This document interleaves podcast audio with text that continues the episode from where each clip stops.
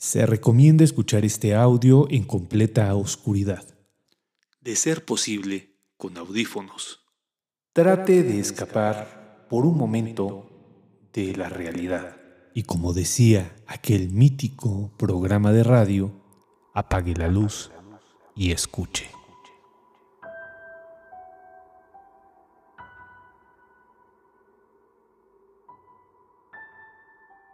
Pues les voy a contar una historia que, que sucedió aquí en Guadalajara. Una madrugada que salí de un concierto de Caifanes, lo recuerdo perfectamente, en uno donde mucha gente se quedó fuera y solo unos cuantos valientes entramos uh, después de que había iniciado el concierto porque habían vendido boletos de más. Pues me quedé sola porque mis amigas no se animaron a correr entrando al concierto y al regresar a casa, pues yo me tenía que regresar a casa sola.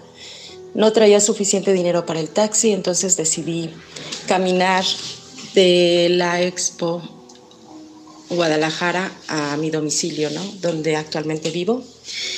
Y pues bueno, yo ni siquiera pregunté al taxi y me cobraba muchísimo y dije ni hablar, me voy caminando y al dar la vuelta me di cuenta que un perro me observaba, no era un perro, en qué raza será, no, como un...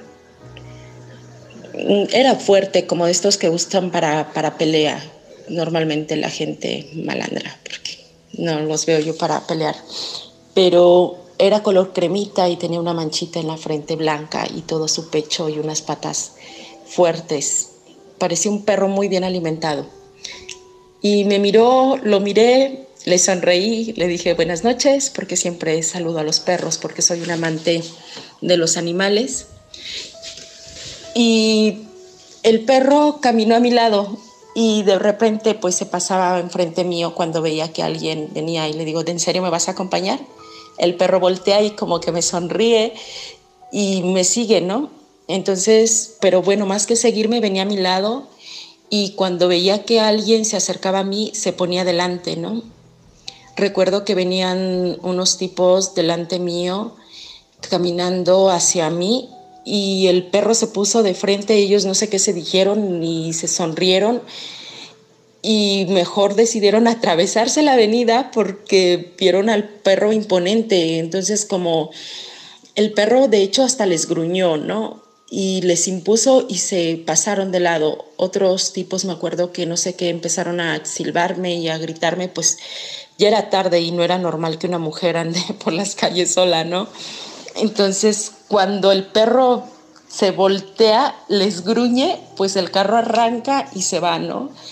Entonces, yo la verdad que venía, pues me sentía muy protegida por el perro fue sorprendente el, el clic que hicimos, fue como nos hablábamos con la mirada, yo le, bueno, yo la verdad todo el tiempo le iba hablando, como me suele pasar, hablo demasiado, iba hablando con el perro y de repente le digo, mira, tú tan guapo, le digo, y con un chicle ahí pegado, porque traía un chicle pegado en el lomo.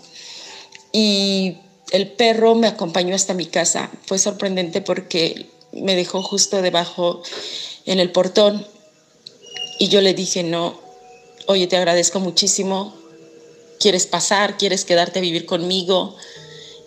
El perro solamente me miraba, yo la verdad que entendí en su mirada que, que no, que solo me estaba acompañando. Y me agaché, le di un beso en la frente, el perro se fue, se dio la vuelta y se fue. Fue una sensación muy maravillosa, la verdad.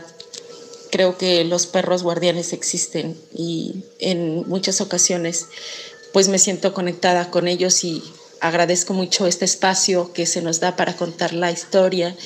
Y pues posteriormente yo esta anécdota se la conté a un amigo que es vidente. Y me dice, Ceci, dice, ¿en serio no sabes quién era? Y le digo, pues no, no, no sé quién, quién haya sido. Me dice, piénsalo, ¿quién era?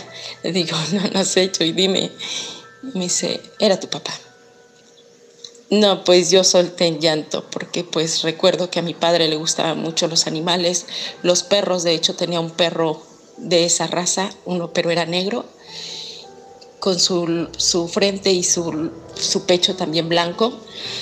Y recordé todo el amor que mi padre le tenía a los perros y pude entender que era él, porque no había, no podía ser de otra manera, porque había mucho entendimiento entre el perro y yo. Era como si nos conociéramos.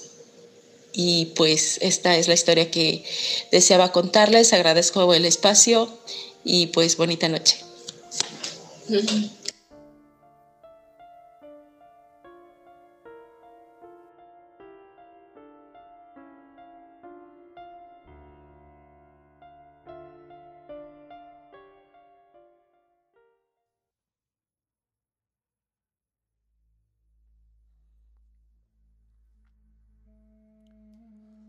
Cecilia desde Jalisco nos manda este relato, un relato de perros guardianes. Ya tuvimos la oportunidad la semana pasada de escuchar otro similar, pero me gustó mucho y por eso me animé a hacerlo fantasmalogía, a pesar de que hay varias pendientes, quería comunidad, ya, me da un poco de pena con la gente que tiene pues tiempo eh, mandando sus audios y, y, que los he postergado tantito.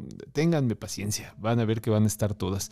Me gustó por la franqueza del relato. No sé si a ustedes les parece igual, pero siento que Cecilia pues ve en este animal guardián, este can, este perrito que la acompaña, pues ve a lo que antiguamente se le llamaba daimón, que es este ser eh, etéreo que te guía. ¿no? E, es interesante porque yo utilizo mucho el concepto de Mircea Eliade, de psicopompo, para explicar a este tipo de, pues seres que te conducen de un estado real a otro sobrenatural o que, eh, vamos, de cierta manera son pues trances entre uno y otro de los espacios. Tú cuando estás con un psicopompo, quiere decir que ya no estás en un mundo, sino que estás en dos mundos, ¿no? Eso no lo estudié yo, quería comunidad, o sea, no, no lo llevé a cabo yo, lo llevó a cabo pues, la historia de la religión con este gran, gran historiador que se llamó Mircea Eliade. Pero la cuestión del daimon me gusta más porque es una especie de consejero, ¿saben? Este emblema, este símbolo que se utilizó en la época clásica, lo retomó Carl Jung, este personaje de eh, la psicología muy importante que terminó siendo un esoterista formidable. ¿No? Carl Jung, aparte de psicólogo, fue una persona muy activa en esta situación del esoterismo. Y eh, la idea del daimon me gusta mucho porque es un consejero que aparece en el momento indicado y con, bueno, pues las eh, ritualidades pertinentes para que aparezca. En este sentido, este perrito que, por cierto, yo supongo que es un pitbull, el que, el que acompaña a Cecilia, pues yo creo que tiene más la función de, de daimon, ¿saben? Eh, de ser un consejero y un guardián. Es interesante la figura con la que el perro aparece, ¿no? El daimon aparece porque no es un perro pequeño, ¿no? Es lo que nos advierte Cecilia, a, tal extremo de que en dos ocasiones que nos cuenta en el relato, quizá fueron más, las veces que se vio en peligro, pues logró salir avante gracias a que el perro imponía. Y créanme que pues me me gusta pensar que, es un perro grande, ¿no? Estos perros que sí, efectivamente, ¿no? El pitbull es un, es un perro fuerte, un perro que ha pasado en la memoria, ha pasado la memoria de, de nuestra generación como un perro que, híjole, que impone, ¿no? Es interesante en ese sentido ver cómo en un principio el perro es guardián y el trato que le da Cecilia. ¿no? A mí me gustó mucho esta situación de hablarle al perro, ¿no? de saludarle, de platicar con él, porque al final del día creo que eso es lo que define aún más que es una especie de guardián consejero. El perrito está ahí eh, para salvarle porque pues no tiene otra forma de llegar a su casa y lo que necesita en ese momento pues alguien que pues es alguien que la ayude.